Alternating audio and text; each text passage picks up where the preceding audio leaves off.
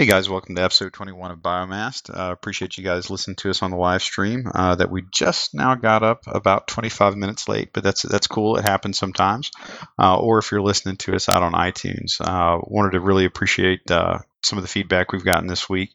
Uh, we've got a couple of questions from the from the the player audience at large that we'll we'll tee up tonight.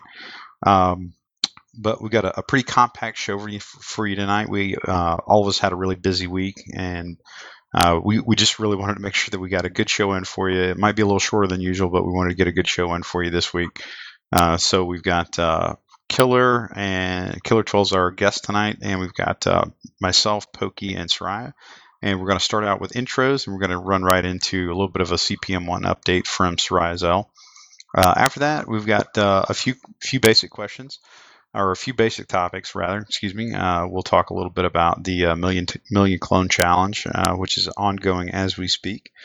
Uh, after that, we've got a little bit of a discussion about the fit of the week, which was a pokey uh, a pokey Dravon special from last week that was co-opted by Bam Havoc, now wrenched from his his greasy bacon filled hands back by uh, Pokey Pokey Dravon, and he'll be taking the the lead on that one and then we'll have a uh, a couple different uh, minor topics that are working their way around the uh, the Dust and Eve community. So with that, uh, we'll start with some intros. Killer, why don't you tell everybody who you are, brother?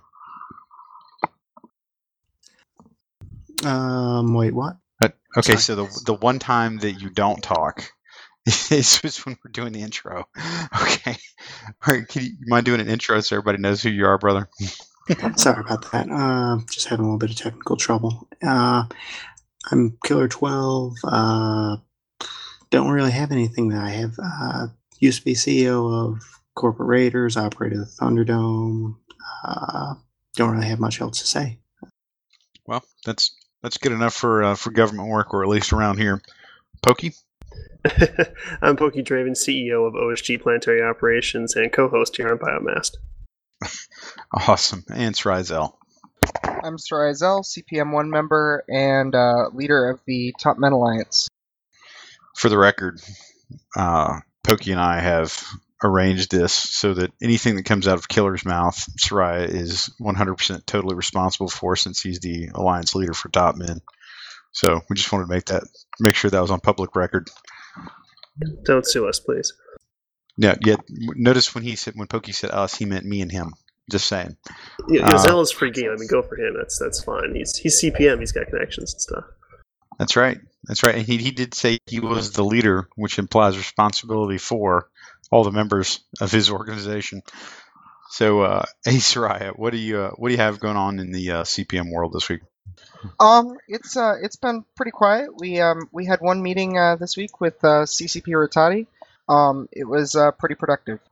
Um, and that's that's really all there is.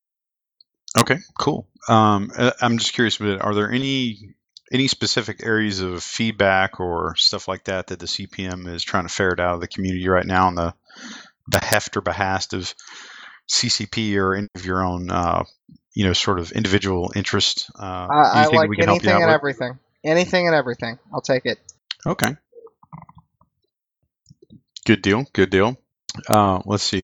So I think the first thing we'll talk about is uh, the million clone challenge, and I want to say that as of less than 10 minutes ago, according to the tweet by CCP Frame, we're at uh, two million one hundred and sixty some odd thousand clones already killed. So uh, you've hit the million clone challenge. I think you've hit stretch goal one and, and you're continuing to drive on. And, and, I think, and like I said, my memory is probably totally shot on this, but I think we're at least on par, if not a little bit ahead of the pace from the first new clone challenge.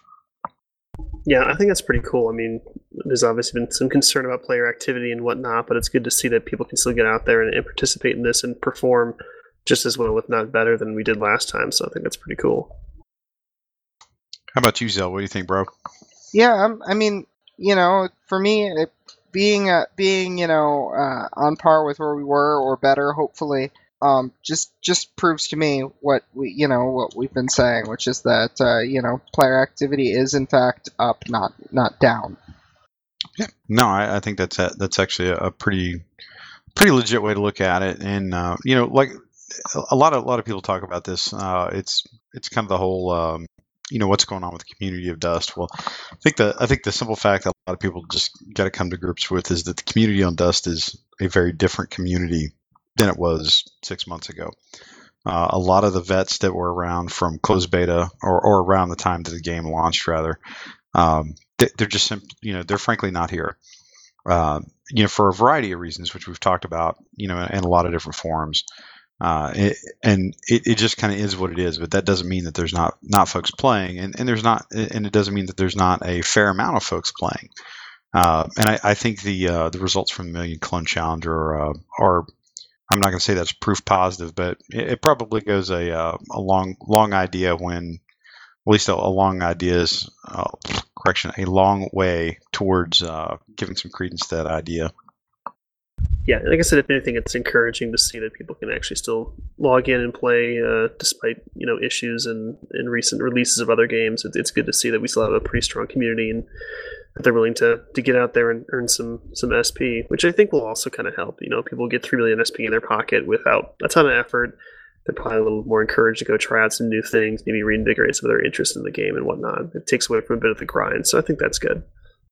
Yeah, you know, uh, Iron Wolf actually said something I thought that I, I was thinking about earlier today. Um, you know on the show last week about where there, there's kind of a break even point for any given role or or suit in the game where if you know once you hit uh, you know somewhere in between the 15 and 20 million range uh, in terms of SP and it, it's kind of floats between suits but um, that you're kind of maxed out in that role slash you know racial variety and, and, it's really time to move on to something parallel uh, and and I think once you hit anything above the 20 million SP point uh, it, when you get more SP, it's not about the fact you're getting more SP and that you're you're going to be you're going to have that that many more advantages over people. I think that helps keep people interested because they get you know a chunk of you know sort of uh, free or bonus SP that they can quickly invest into another role and and you know start enjoying that rather than sort of petering off their activity just because they don't want to grind again. And that was that was one of the things I was thinking about in terms of the veteran community and then for the newer player for the new player community, I, I don't like I'm trying to remember when I had like you know like seven or eight million SP. Like if somebody like just magicked me up three million SP when I was at that point, that'd be that that would have been a just an absolutely huge game changer for me. Yeah, I think it, it works on both ends, like you said. For for a newer player, that three million is huge. I mean that that's going to get you a proto suit and and some good support skills. And, and for the vets, it, it offers some additional variety they can play around with without having to deal with the, the usual grind. So I think it's it's going to be a good thing. I think it came at a good time. So props to the, the event team for that one. Yeah, now and, well, and the, the interesting thing is, I thought the uh, the requirements for it weren't weren't all that bad. And I mean, was it um, ten matches and you can you can blast matches. through that? Yeah, you can ambush blast through that pretty quick. Ambush easy to just go through it, and uh, you know, Ambush is actually pretty solid gameplay right now too. So. Yeah, yeah, we're, yeah. We'll talk about that in a second. The uh, th- that that was something I was going to specifically hit up with you on Soraya. Um, so now, I guess my question is, um, where do you think we got? Where do you think we go from here in terms of uh, community events? Um, well, I, I think the next uh, thing, hopefully, is is uh, something pertaining to the sidearms. I think uh, I I would like to see them do, you know, what they did with the the light weapons and, and stuff for. Uh, oh, like that, like naming rights. That'd be fun. Um, I think I think they had mentioned before the idea of doing it. Um, you know, when people were asking about sidearms. Um, so that um, you know, I'm sure they'll put in just a, a straight up bonus SP um, weekend at some point again, since they do that every so often. Um, I, am not sure. Is there anything like new you'd like to see? That's that's the sort of thing too. That's that's really great feedback because you know obviously everybody loved the the good old Caldari Prime event, but that's a huge huge time investment to to build something like that. But there may be you know if anybody has any ideas for other small events that could be done with what we have, um, you know, we can definitely pass those along. You know, honestly, I, would really like. Uh, I mean, I think you've heard me and Cross and SMB talk about it before, but I, I would really like something that was not related to like KDR. Uh, you know, something that can benefit uh, you know different roles and classes. I'm not sure how I'm not sure how to do it. I mean, you can always get into like uh, I don't know, um, Four points. you know, yeah, Win war points healed, you know, or you know, like damage healed, stuff like that, or something like that. But I actually remember the old the old Mordu Mordu event where you had to, it was like installations hacked and you know installations hacked, destroyed, and Mhm. you know all this kind of stuff. I, I would actually like an uh, you know an event more like that. Um, that was not one just about pulling fun. the trigger. That was that was kind of crazy though. To actually, that the actual burn through to get to uh, complete that one was yeah, that was legit. That was hard. that was that was a really harsh one. That's that's the one thing that I would say there is that I'd be concerned about is that was a burnout week. I I got done with that event and I just like okay, screw it, I'm done for a Well, while. Well, I think That you know that I- was a tough one. I, I would say that I, I think um, I, I think they really need to stay away from grind events. Um, I, I don't think that the game's in a place right now where that's that's a good idea. I think things that are are uh, kind of sharp and pithy. Uh, you know, I like the weekend thing. That's actually where that actually is a good idea. Uh, or something that stretches. You you either do it one of two ways. You either make it very short and sharp, like over a weekend, or uh, you you stretch it out like over a month. You know, something something something big and meaty, but you give them a month to do it. Or something even where it's more based off of a single game where you have like your average war point per game over the, the course of like a week or something so Yeah, And I mean, can- you know, something like that would be would be pretty cool. But like I said, I, I would I, I think something less shooty, you know, would be maybe the way to go. Okay, you, you can have a number of uh, objectives Logi hacked and see how Mister Mister Logi. yeah there- there's no bias there at all But well, come Come on, on, Officer Rep Tools. Come I on. I detect I think- just a just a just a wee bit of bias. Okay, all right, come on now. no, no, but ser- in, in all honesty, that, that I think it would be pretty cool that you you could wrap a lot of different categories, kind of like that Mordu event. That was the, that was one of the one of the early events outside of Caldari Prime that really stood in my mind because you had this. I want to say it was like six or seven different uh, tasks in there that you had to work through, or you could work through. I think it was Um, four. Well, no, because it was it was hacking. It was five was, of them. it was hacking installations. Um, it, it was it was a lot of little things like that. I just, I can't remember what it was, but I, like I said, I, I don't know what they're what they're limited or what they're what they can do in terms of data pull to uh to that you can base events around. I mean, I know like you know, like killing and and counting kills and stuff like that is pretty easy, but um, just to me, I would I would try to do something that would break up the variety a little bit. All right. yeah i mean jokes aside i think i think jay's got a point that most of the events so far have been really heavily focused around combat and i think mixing it up and, and kind of Well, it getting is a some, combat game. well, you know what I mean. It's typically like kills or, or whatnot. So I think it'd be kind of good to have focus on other other aspects of the game that aren't just killing. Or now, now here's here's the other option. Um, be, because I know that you guys have, have done some initial work and gotten some um, some good stuff in terms of uh, increasing like uh, LP payouts. What if you ran like a faction event where it where your where your participation so imagine like an SP event, but it's more like an LP event, and it's it's all about uh, you know X number of of matches won uh, per won or lost. It's like matches played, and then you get a bonus for matches won in terms of like uh, by faction. But you do it, but you got to run the numbers in such a way that like if you want to play for Caldari, then uh, over the course of that of that week or that weekend or whatever that faction warfare push is, that if you want to hit the goals for whatever the big bonuses are, it, you're it's you're really going to be driven to to really picking like one, maybe maybe two different factions to play for the entire week. Um, and it's got to be structured in such a way that you can't um, like if, if if if it's only about winning, then like if, if you're just lo- if, if you're losing every match, you're gonna everybody's gonna pile on the one side, the one faction warfare side. But I think that would be kind of cool if there's a way to structure maybe a faction warfare event where it was more about LP bonuses, uh, which I think would be kind of an interesting way to reinvigorate that. Yeah. Um, I, I think I've mentioned myself that the want for for a faction warfare based event now that we've had all the you know improvements made to the payout there. Yeah, because I, mean, I like that the faction warfare in Dust is a little more flexible in terms of who you can fight for than it is in Eve. But at the same time, I think there's not enough incentive to actually remain loyal to a particular faction. So I think, like Jay said, if you you have a system set up where it encourages encourages you to fight for just one or two, maybe for the event, I think that'd be kind of cool. Because again, I, I wish you were more encouraged to actually stick with one rather than you know whatever you feel like for the time. Yeah. So just out of curiosity, since we're we're still kind of on the, the million clone event here, uh, what are you guys gonna spend your SP on? Your your three million SP or whatever you're gonna end up with? I haven't really decided yet. Yeah, I, I don't know. That's that's actually harder to figure out. That that's harder to determine than it was to earn the SP. Yeah, I'm a little torn myself. I might go into Minmatar Commando. I'm not sure yet. I already got the, the Gallente Commando maxed out, but uh, the the Swarm combo would be would be pretty fun. So I'm, I'm looking at that, but I'm not quite sure yet either myself. At my point, I may be topping off like high high proficiencies, and uh, I think there's a couple of the sensor skills that I don't have level five on yet, and stuff like that.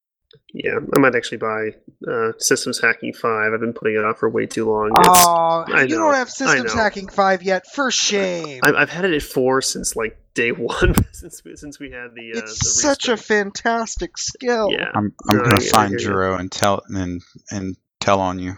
I'm, I'm a tanker, dude. He doesn't give a shit.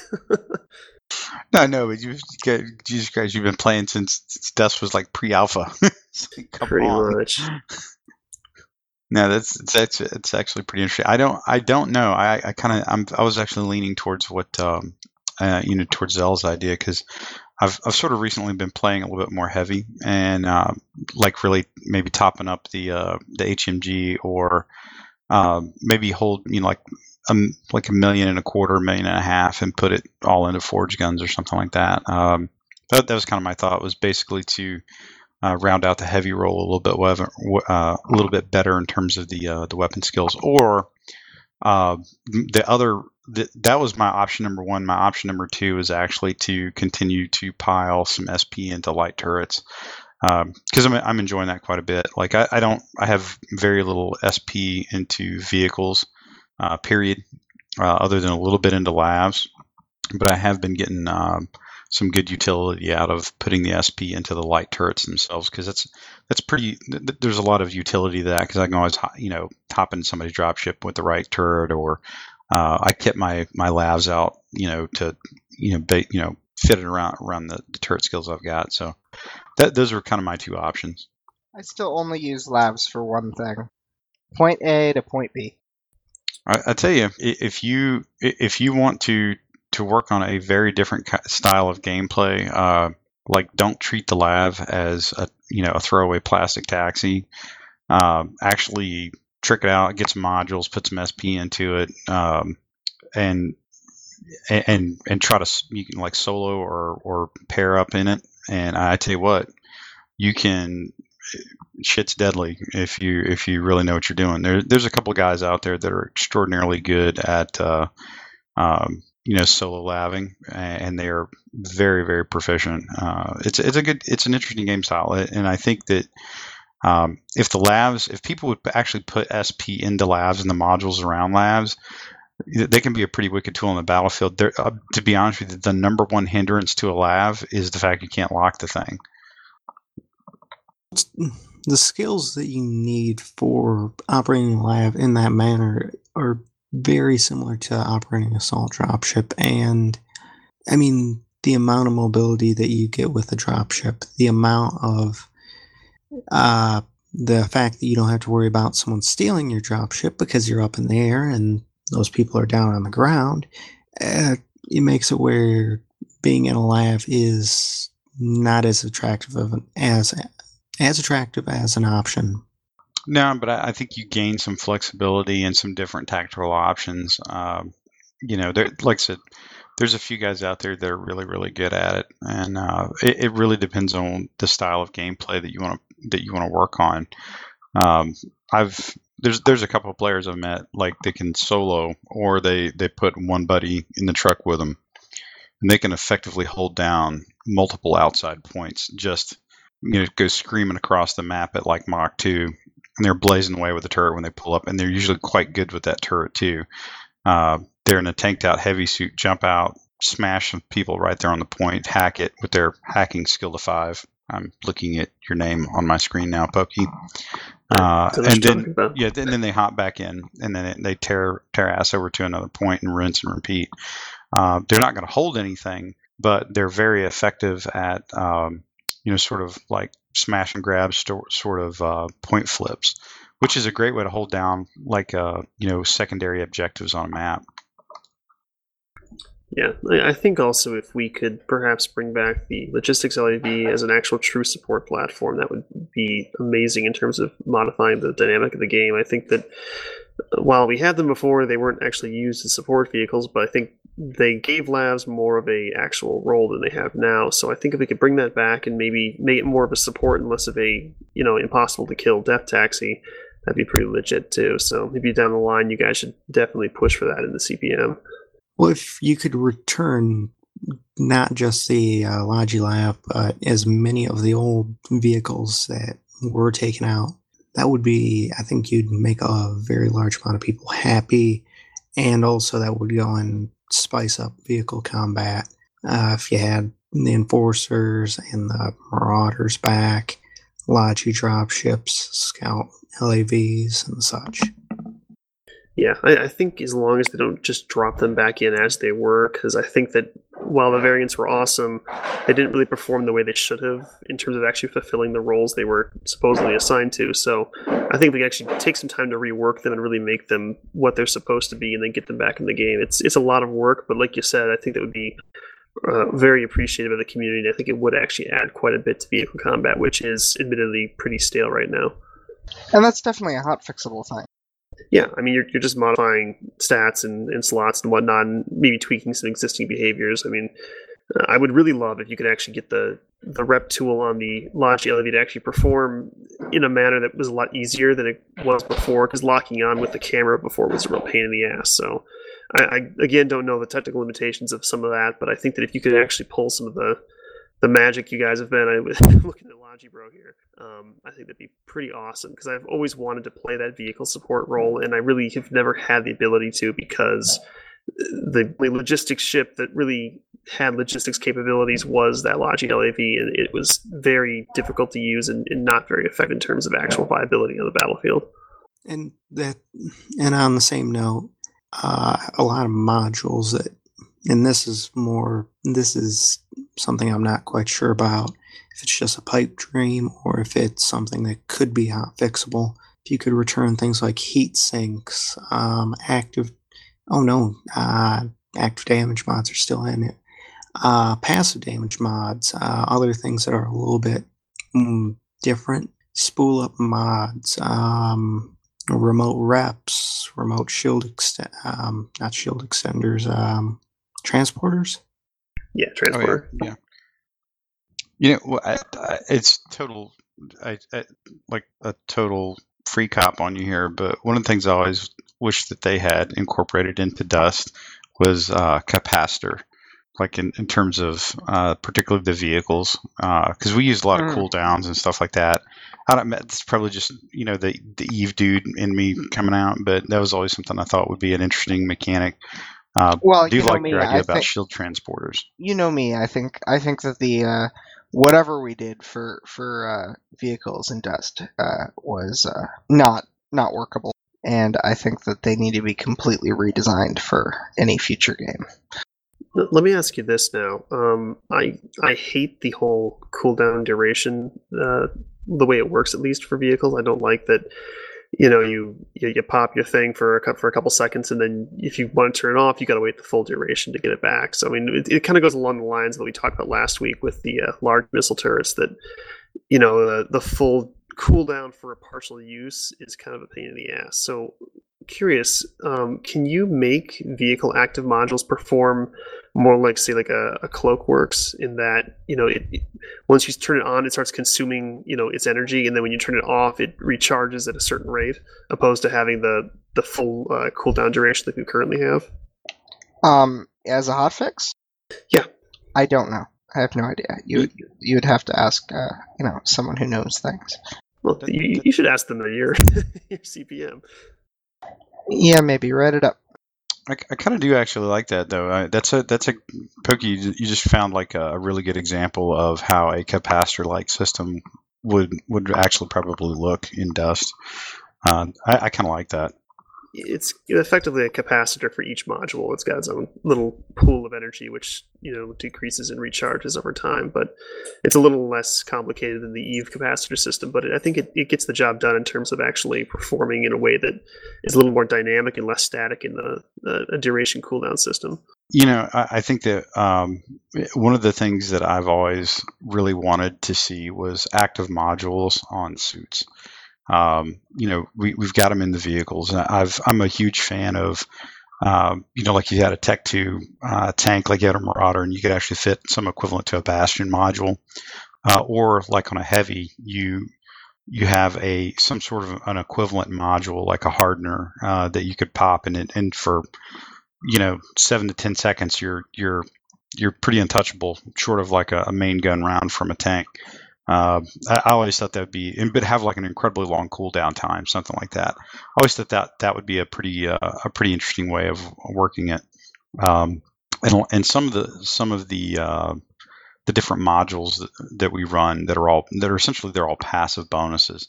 Uh, things like damage modifiers and stuff like that. You know I, I damage modifiers in, in Dust are one of those things that I really wish you could either make active or there was some kind of different component to just slapping them in a you know slapping them in, in a in a high slot and, and boogieing with them. Uh, but I, th- I think that that's one of those interesting things that um, in terms of what you could explore, like what you could do with uh, with the hot hot fixes if it was something that you could change in terms of the um, the background of the module itself to make it work slightly differently. Uh, that's probably just on the other side of doable, though.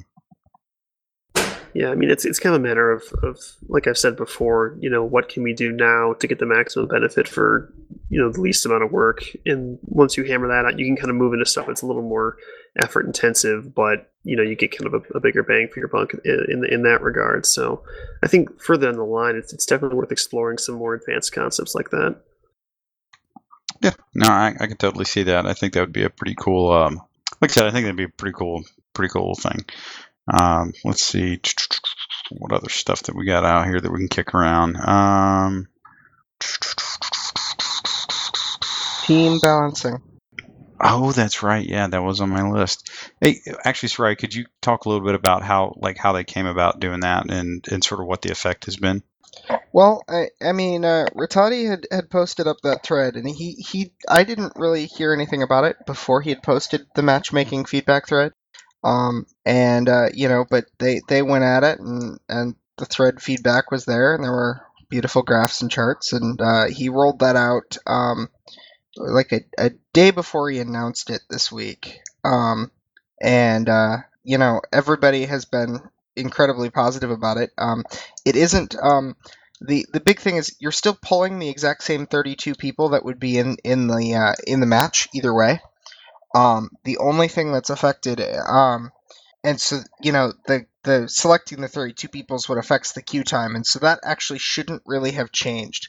Um, but the big thing is the way it's balancing those the teams in the among those 32 people for a match um, is is very different, and uh, it seems to be immensely better. Um, I was playing, you know, this weekend and and uh, getting all my matches in, and I was doing ambush. Um, but uh, I, you know, ambush is usually a horrible, horribly balanced game mode that either goes one way or the other. It's usually just one side farming the other team. Um, I had the first match I played went down to like uh, seven and seven clones um, at one point left on each side, so really balanced. Um, really well done. Um, I haven't had a single table fla- flipping match this weekend where I I just wanted to just, which you know that's that's a big thing because you know I'll be playing Dust and there'll be a point where I'm just like ah this is, this is ridiculous and I'll just have to step away and I don't have that with the n- the, the new matchmaking so Well, I'm I'm just curious. Do you what when you say they're like it pulls the same 32 people, but it sounds like it how it selects like what side they're going on. Is, Yeah. is, is there's something in, involved in that? Do you know what like what do they look at? Like SP, KDR? What what's the what, what Um, are the, what is it? I, I would go of? back and look into that thread, but it's it's got um it, it, there's there's this uh, like this mu value that's used for uh for rating players, and it's it's not a user visible visible statistic. Um, I, I'm not sure exactly what it's based on. I think they went a little bit more into it in the thread, and I'd have to go look. But It's actually pretty cool stuff if you really kind of dig into how they they checked the different correlations between you know uh, win losses and, and how that correlates to SP amounts and levels and, and KDR and whatnot. It's it's pretty nerdy stuff, but if, if you're kind of into that, it is pretty interesting in how they broke it all down. It's it's pretty well thought out.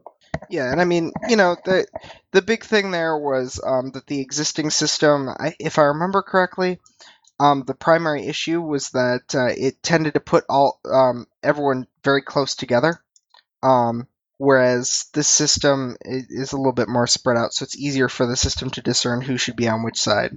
Well, I guess okay. So my question is, um, it's obviously not breaking up squads, right? It's just it, No. it has it does some sort of calculation, like on the individuals, and then it figures out your squad equals X score, and then it drops you on one side or the other.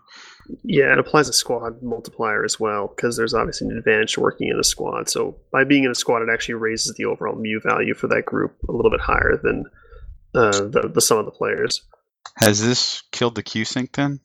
Um, no, this is as far as I know. I think this is pubs only. Um, if I remember correctly. Um, but I'm not sure. I, don't, I, I you I- know I- what? from- I'll be from honest with my you. If, from my if the- understanding, it it and I don't think it would kill um it couldn't kill FACWAR Q syncing because um you select a specific side on that.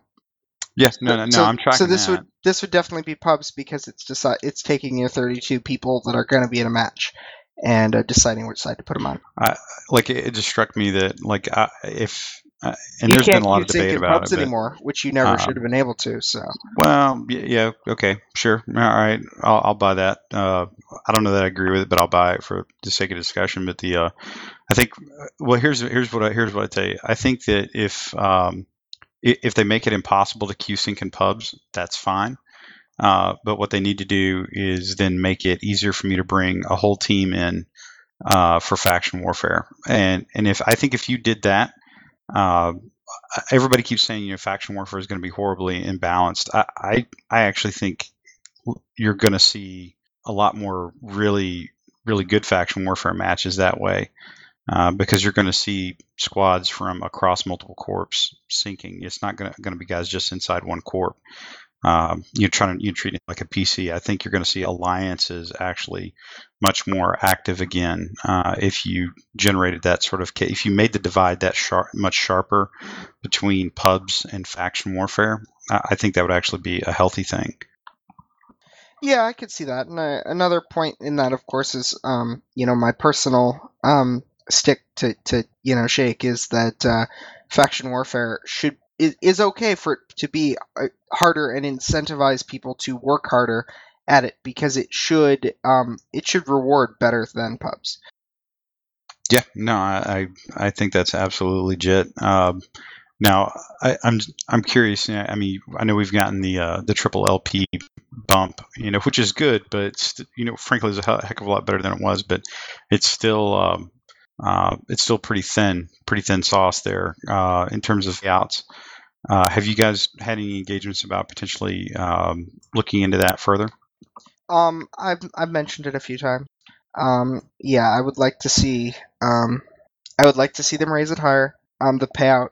I want to see more things in the LP store. Um, and uh, you know that's one of those things. More more things in the LP store is, is not um a, a difficult thing for them to do. It's just a really time consuming thing for them to do. So, um, it, you know, I'm I'm not sure if they mentioned adding FACWAR stuff on the Delta narrative. Um, I think it I think it was on there. I thought I Uh, thought when they first released it, there was discussion about that on one of the uh, you know sort of blue tagged posts. Yeah, I th- I think it I think it was on the narrative, um, but you know whether or not it makes it is is whether or not they had time because there there's it's just it's such a big time consuming thing to do, um, that uh, you know is prioritized between you know fixing the ga- game balance or adding things or you know whatever. Yeah, it's time consuming, like you said, but I think it's also really important to get people more interested in FAC War because, I mean, for me, a lot of the reason I'm not as interested as I would like to be is that it, I can't get the suits that I use from FAC War. So, you know, that would definitely Right. broaden the, the range of people that would want to play it because they could actually get what they're they're going there for. Yeah. Now, I, I now I do have a question. Um, this is something that you hear SMB talk about a lot. Um, the the overall uh, cost of doing business in Dust, like either in terms of payouts or the actual cost of things in the store, uh, is there? Do you foresee them at some point like balancing that, like the, like with the same level of uh, focus that they've balanced, uh, like in-game play activity? I don't know. I mean, I, I, I definitely would like to see more payout across the board, but I want to. I do want to see particularly um, a higher incentive um, to FAC War. So the point would be that if pubs also need a raise, I think both need a, both need a proportional raise. Um, because I think that that should should be used as part of a way to kind of encourage people to gate off to their ability level. Um, but yeah, I mean, one of one of the, the big things is that if you have if you have a, a very heavy incentive to be very conservative in your spending, um, you're going to be less aggressive. Yeah, I mean, it's, uh, it's you a know, driver. Right. More money means more things to shoot people with. Yeah, I mean, it, it also strikes me that well, there's two things. I think you have to work it in two parallel tracks. One is, um, you know, you got to actually work on the payouts, which we've talked about. And, and by the way, I'm a huge fan of, uh, you know, incentivizing FAC war and and, and making it uh, more advantageous to to stay with like one faction. Like I'm I'm hugely in favor of that. Like I actually think you should get a better bonus uh, to your standings uh, than than you get now, and you should also get a much deeper hit when you when you when you fight like cross faction. Uh, so that that's one thing is is actually incentivizing incentivizing the payouts. But I'll, I'll be honest with you, and, and, you, and like I said, you know, I'm I'm solidly in my my boys Cross and SMB's camp on this. The cost of doing business as a as like a logi is is pretty expensive. Uh, I think it's more along the lines of understanding what the relative cost uh, per role is and and how that works when you start, you know, laying out high end suits. Uh, it, it's it's it's pretty expensive. So that that's one of the that's one of those things that I would I would like them to look at is literally the cost of things in the store, and and even that out a little bit maybe by role, and then actually look at the payouts and, and further highlight the difference. And I like your idea, Soraya, that you incentivize faction warfare um, through payouts. But I also think you should we should take a page out of uh, Eve's book and and maybe uh, you know highlight uh, that faction choice matters at least more than it does now. If that makes sense. Yeah, and giving people a reason to play in a particular faction should help balance out the faction play as well. Which a lot of times people pick their faction based on right now which one's going to get them the easiest battle. Yeah, you know, or and this is by the way is to your point about what's in the LP store. A lot of people base that on, wow, I really need rep tools, so I don't care what faction I am, I'm going to play Minmatar. You know, there, you know, I don't Right. care what you know what other, I don't care what suit I'm running or what what else I'm doing, but in order to get that one tool, I need to go on to, you know, I, I need to jump these faction warfare matches. I, I don't think that's a great idea where it's that limiting. I, I think there's got to be some. Uh, some yeah, evening I out mean, of things. I think there should be a strong encouragement to use your faction's gear, but in the case of lo- like equipment, that needs to be universally available. Um, if the loyalty point store could put like one variant, just for each faction to have one variant of an item, like there to be a for Caldari, sure you have a full line of nanite injectors and you have a full line of um, uh, what's it called? Uh, nanohives. Hives, yeah. Yeah. But you can also get a uh, special uplink. You can also get a um, you Yeah, just get an- one. Yeah, it's, one. You, you got to you have to have at least something that gives you an option. Right. I mean, I don't think you should be offering, um, you know, rail rifles on the Minmatar store, but when it comes to equipment, I think you have to you have to have the, the full flexibility there. Yeah, and well, I can kind of buy that because a lot of the a lot of the particularly the assault suits and the commando suits, a lot of those bonuses are based around suit tags. So that now that totally makes sense to me. But it's when you get into the it's the equipment and the modules Right. that you really have to pay attention to because uh, it, that that's where the bulk of your options lie, and that's where I, I mean it, it just I actually like Killer's idea where you can access everything, but obviously the things that are uh, you know specific to your to your faction are you have the most robust suite uh, or options in in the LP store, and and that's I, I think that's a very legit way to do it. I I like that. I, I like kind of like that idea actually. Like in uh, in Eve, you have you have the full selection of uh, items, but you also have like if you're going for Minmatar, you can get a D, you can get a bunch of things for projectiles, but you can also and you can get a decent amount of things for missiles, but you can also get a little bit for drones. You can get a little bit for energy turrets for hybrids, but you're not necessarily going to get great implants for those. Yeah, n- that's very true. Eh, well, that well, I mean, there, there's a lot of stuff in there in terms of, um, you, you know, what would be really cool. I'll throw this one on you. All right, so do you remember when they had those uh, like nine dollar packs uh, uh, of several months or four, five, six months ago? That were it was like the state protectorate pack. It was the you know the Republic you know so and so pack. Yeah, you that know, sounds the- all that- familiar. Remember that? Uh, and you got like a, a full line of of suits, uh, or you, you know, you got like a hundred of you know, uh, advanced and proto, like assault logi and I mean, you had a, it was a pretty good pack actually.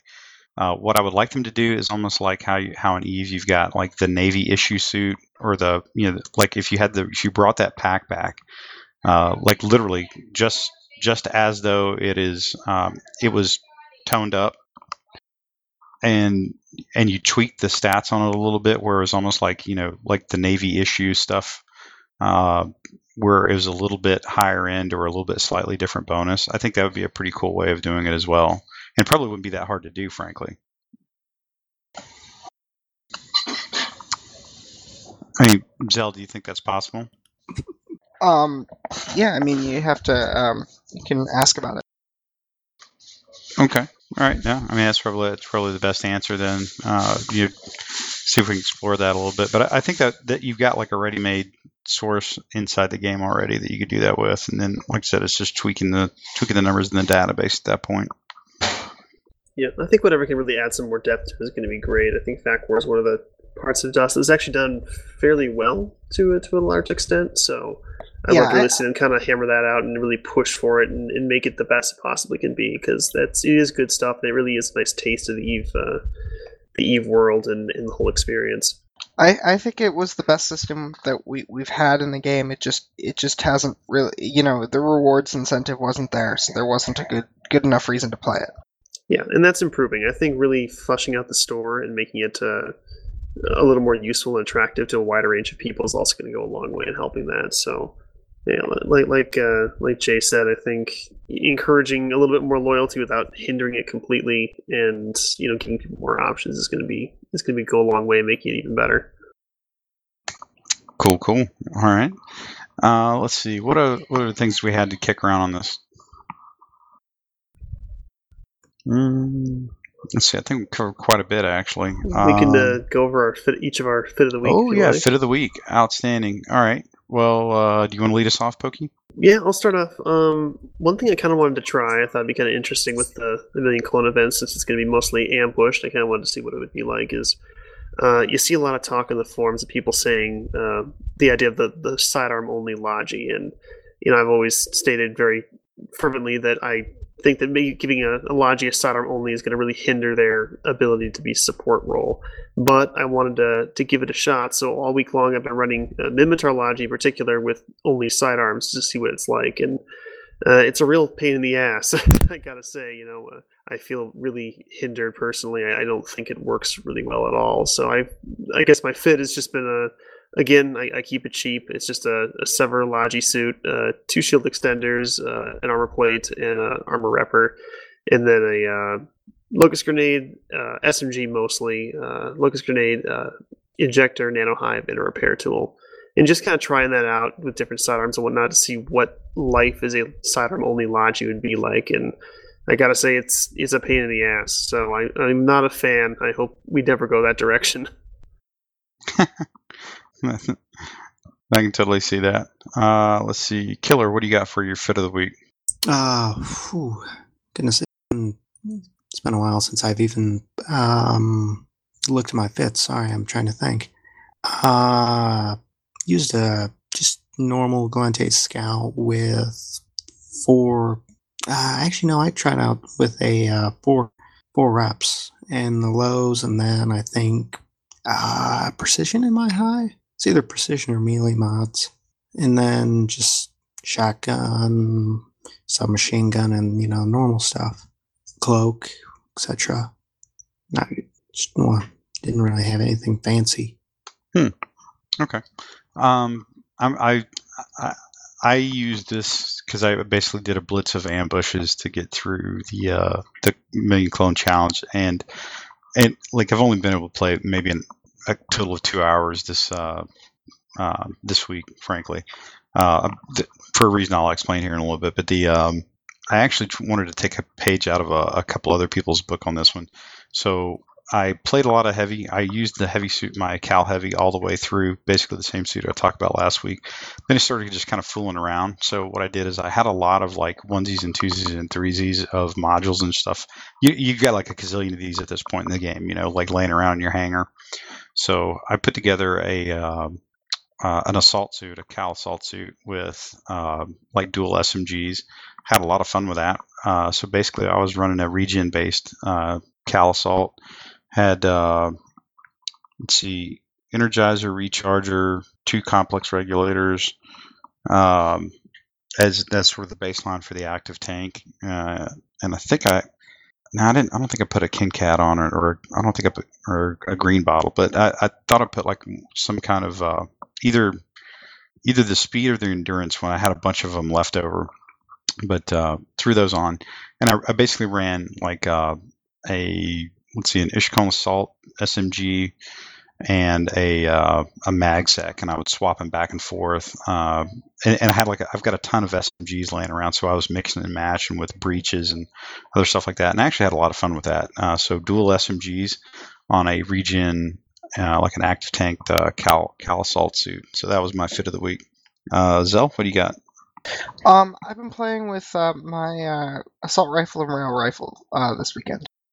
So, um, on a Caldari assault suit, uh, mostly, mostly either shield uh, extenders or damage mods in the highs, and uh, nothing but fitting modules in the lows. Generally, I need a little bit of a CPU and power grid boost. What kind of rail are you running? Um, I think it's the uh, standard, uh, standard advanced tier one. Oh no, yeah, I, I didn't know if you were running like the like the the the base model or the assault. base model. Oh, okay. All right, I got you. Actually, just out of curiosity, I don't know much about the rail rifles. What advantages do you feel that the assault gives over the the standard rail rifle? Um, when you're talking about uh, close quarters, anything, um, the rail rifle's a joke.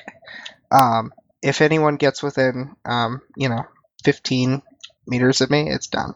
Um, assault rifle is if Like, you're he- dealing he means done, not in a good way, right?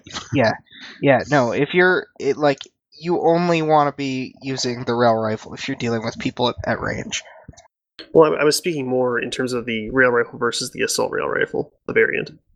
oh okay. It's it's about it's about DPS application. That what what they've all right i what thought they've you was done asking is about a- my assault rifle versus my rail rifle I Yeah. So- no what very what, confusing what they've done is essentially a really good like if you look at if you take the model that that Rattati's using to sort of um, make a very linear and hard and fast line with DPS and and range.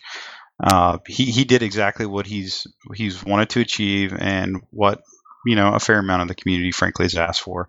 So the rail rifle has the lowest level of DPS, like the base rail rifle, and the longest range. That's no secret.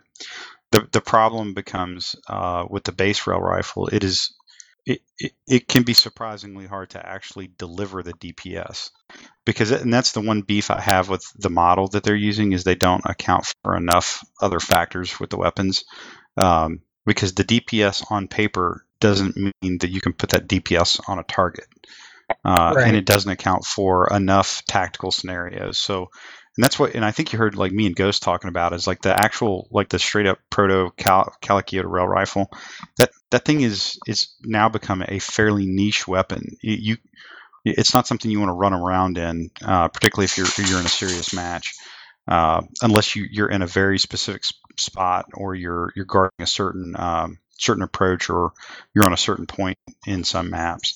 Now the assault rail rifle. and I use the assault rail rifle probably 75% of the time. You know, when like at least when I'm not using uh, like a heavy.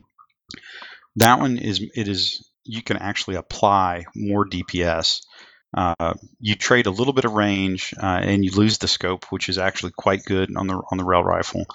Uh, but you have a, a, little higher rate of fire. The charge mechanic is still the same, and that's and, and actually what I would tell you is, um, and this is this is just my gut, you know, for me personally is I would rather have uh, kept the DPS or maybe shave the DPS on it a little bit, but give me almost no charge time on the assault rail rifle. Um, like br- bring it down noticeably because the issue is it's in close quarters. You can still really be, you know, be at a disadvantage. Like if somebody pops out with a uh, like a Well, an that- ACR or an SMG or, or dare to say a shotgun.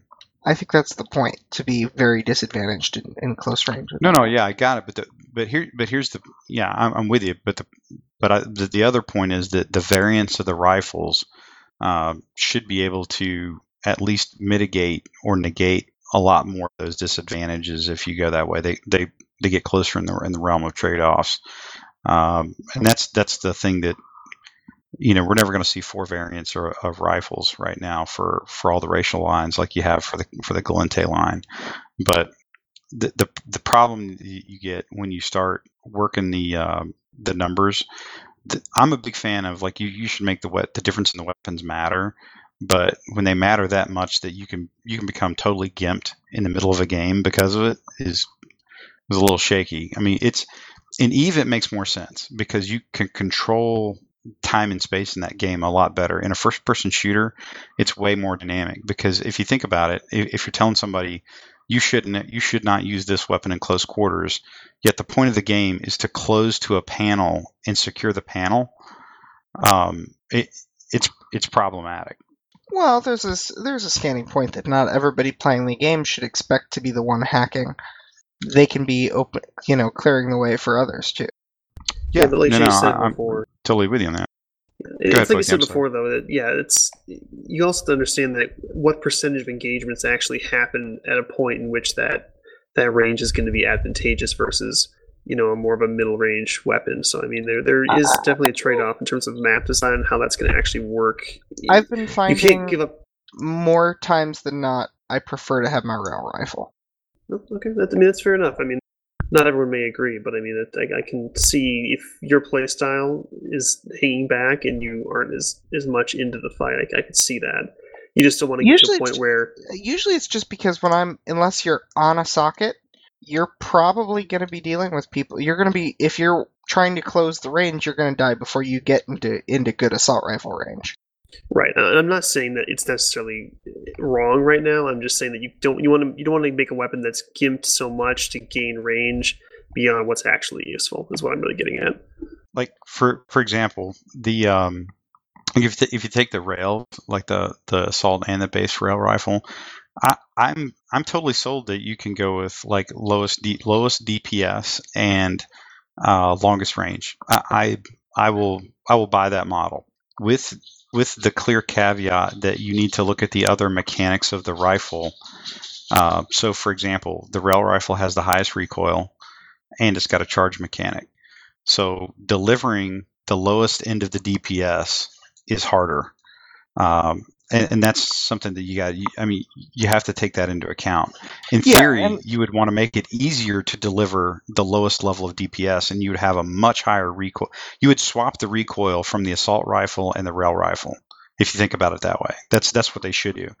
Um, you know, and then you can get play into the dispersion game and all that other jazz. But it's something that's that's at that level of DPS delivery. It, it you need to be able to very consistently and regularly deal uh, its peak DPS, which is already going to be substantially lower than that close quarters weapons DPS. Yeah, I think you've got a good point there because when you make something an assault variant, you're effectively saying I'm pushing the range down and raising the DPS up a little bit. Because I mean that's what variants are is they, they kind of push the weapon towards a certain range and DPS level. So I think it's a pretty valid point that when you do that, you need to make sure you're compensating for what's actually happening within the weapon and not just applying a, a variation on how it fires from you know bumping up the DPS or bumping up the fire rate from a lower fire rate and taking up a scope. Yeah, I mean to be to be honest with you, um, and, and, and trust me, I like the day the rail rifle came out, I had uh, a little over like right at 2.6 million SP saved up for it, and I dropped it all on the rail rifle the day it came out. Good or bad, I was going to take it take it all. Um, what I would tell you is that uh, because I use the assault rail rifle mostly, what I really should have done was sunk all that SP into combat rifles because that's a far more versatile weapon, uh, and and you you can and again I, I would I will say it till the day is long is that the vast majority of engagements are at a place where everybody in that engagement can can affect the other player with their weapon. So the the percentage of times that you can truly be be in a serious position with that uh, rail rifle to do to do damage and other people can't get to you or can't hurt you uh, is is relatively low. I'm not saying it's it's it's like that all the time, but it's relatively low. So well, it's halfway between the sniper rifle. Yeah, and and and, and again, you know, to my point is that right now the way the rail rifles are set up, um, it's no, it's a somewhat effective TAC AR, uh, but the TAC AR you can actually use in close quarters better, um, and it is clearly uh, clearly outclassed by the combat rifle and the breach AR. Uh, that that's you know, or even the burst AR to a degree. So that that's that's sort of my my comment. It's not about just DPS. It's literally just about mechanics and game and the ability uh, to de- you know deliver lethal lethal rounds. Yeah, because I mean, you, you want to make the weapons feel different from one another, but they can't be differ. They can't differ so much that they you know, they, they get too niche. And, and I think it's kind of what you're hitting at is that you don't want to make it so it's it's so extreme that it, you're gimped in almost every other aspect of the games. I mean, like we said before, the the combat rifle does kind of land in the middle of everything, and that makes it very flexible. Where the rail rifle is actually probably, probably the most extreme of all the rifles in, in that it's it's very limited in certain ranges and, and uses where the combat rifle is not. It's it's pretty effective on in almost any situation. Well, that's similar to how the laser rifle is, where you have that sweet spot. You go below the sweet spot, you're not going to do anything. Go above it, you're not going to do anything. But if you get in there, people are going to melt. Yeah, no, I, I think that's and, and, the laser rifle does, you know, uh, like a good laser rifle user is frankly more valuable than a good rail rifle user a lot of times, you know, based on the relative usage for both those weapons. Well, and that's kind of the difference I, I see between what I would consider like a, a, general use weapon, like an assault rifle, versus a specialty weapon, like a, a laser rifle or a shotgun. The the specialty weapons are extremely focused on a very particular range and and uh, and purpose. Where I think the assault rifles in general need to be a little more flexible in what they're doing. So I, I think in that regard, it, it works well. It's just a matter of making sure you get that that balance between versatility and, and specialization. Yeah, yeah, I think that's that's maybe a fair point. It's a little bit you know maybe maybe maybe I'm not saying it is, but maybe it, it has become a little bit too specialized.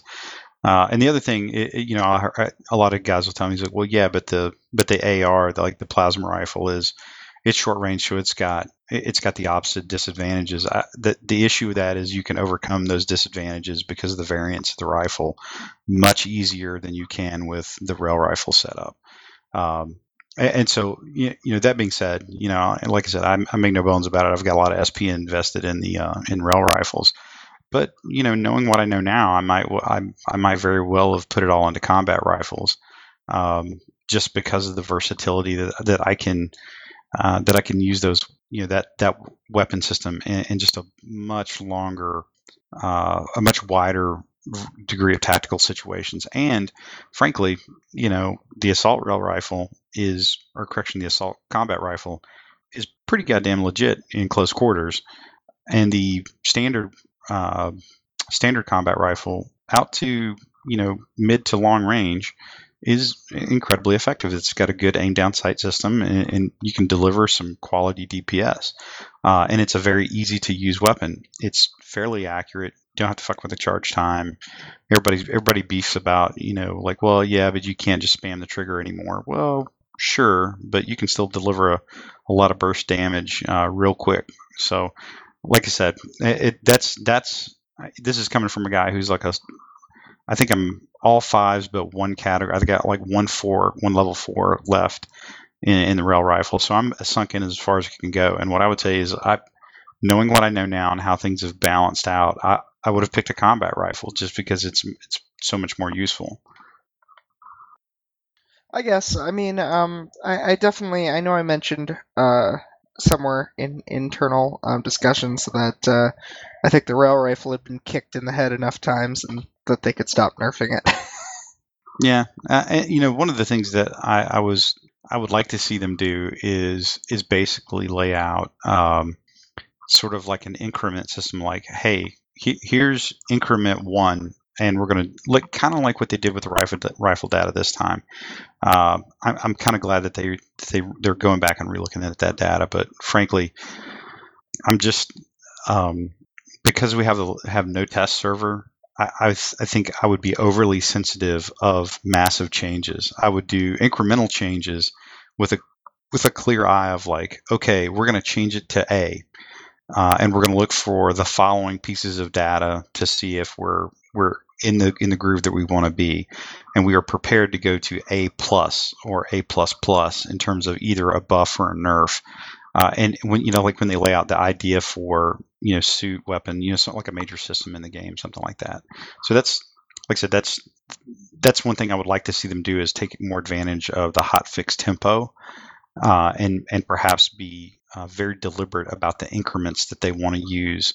Uh, and I would like to frankly, to really open up the uh, to other mechanics other than just DPS and range. Okay, so I think we've been going at it for almost an hour, guys. Um, we get a couple guys who's got to bail out here in a minute, so we're gonna, unless anybody's got anything pressing, we'll we'll go ahead and kind of bring this one to a close and uh, start some shout outs in a second. You guys okay with that? Sounds good to me. Sounds wonderful. Cool, cool. Uh, Killer, you were our guest tonight, so how about you lead us off with shout outs? Um, uh, shout out to everyone in Top Men. Uh, even though I haven't been there, uh, shout out to everyone who's in Mullen and helped me with getting some Eve stuff set up. Um, shout out to the guys in uh, Hunan and Munin. Uh, and I think that's about it. Okay, cool. And let's see, Soraya Xel. Uh, I'm gonna give my shout out to um, Killer for coming on the show. So we had a guest, and um, a shout out to uh, Rattati and Logibro again for uh, everything they do, which makes our lives more wonderful. All right, Pokey. Uh, shout out to my corporation, OSG. Um, let you all know that I did the unspeakable and actually lowered taxes uh, for the corp, and I lowered them to zero percent. So as as Jay keels over and has a heart attack from shock. Uh, just uh, letting you guys know. I'm I'm fairly confident that means you're going to raise them to something ungodly at some point. Yeah, it's just for the event. I'm putting it up to like 35 percent after this, so you know, enjoy it while you can. Well, time to go and get on my OSG alt. You're like the goons. Goons have a really high tax rate, I think. Nah, for all the nefarious things I do behind the scenes, didn't you know? I, I have seen some corps in Eve with a ridiculously high tax rate, uh, and and they're very active corps, and it's, it's a little surprising. So um, it's called communism. No, you laugh. It's the Russians. I'm dead serious. Like I I I operated for a long, for until very recently, um, up around Black Rise, out towards the north side of the Caldari area. That's where the like the Russian enclave is, dude. Like like they've they've got they've got corps up there with like seventy percent tax rate. Like like I mean, it no depends shit. on what the corp does. No, I mean these are like active like gankers. Well, no, but I mean, if I mean, it depends on what the corp does. Like, as uh, I mean, if you're running a It's industry communism. corp, You may they may be Yeah. providing you everything in exchange. I mean, communism, yeah. Uh, I mean, it could be a, it could be like a mining corp. Because if I mean, if you don't have a lot of people who do PVE and missions, and No, no, this no, really tr- like these guys can- that I'm thinking of, they're like they're they are the security squad.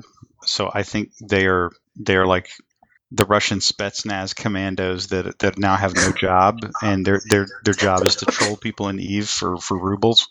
So I, I like that's they have like a seventy percent tax rate, and they sit there on every gate in lowsec and and uh, and nullsec that goes into the Russians' territory in uh, like super tank gnosis and vagabonds, just waiting on some poor scrub to go in there to try to run a mission, and Oh, then they man. just they just shake him down like you would not believe.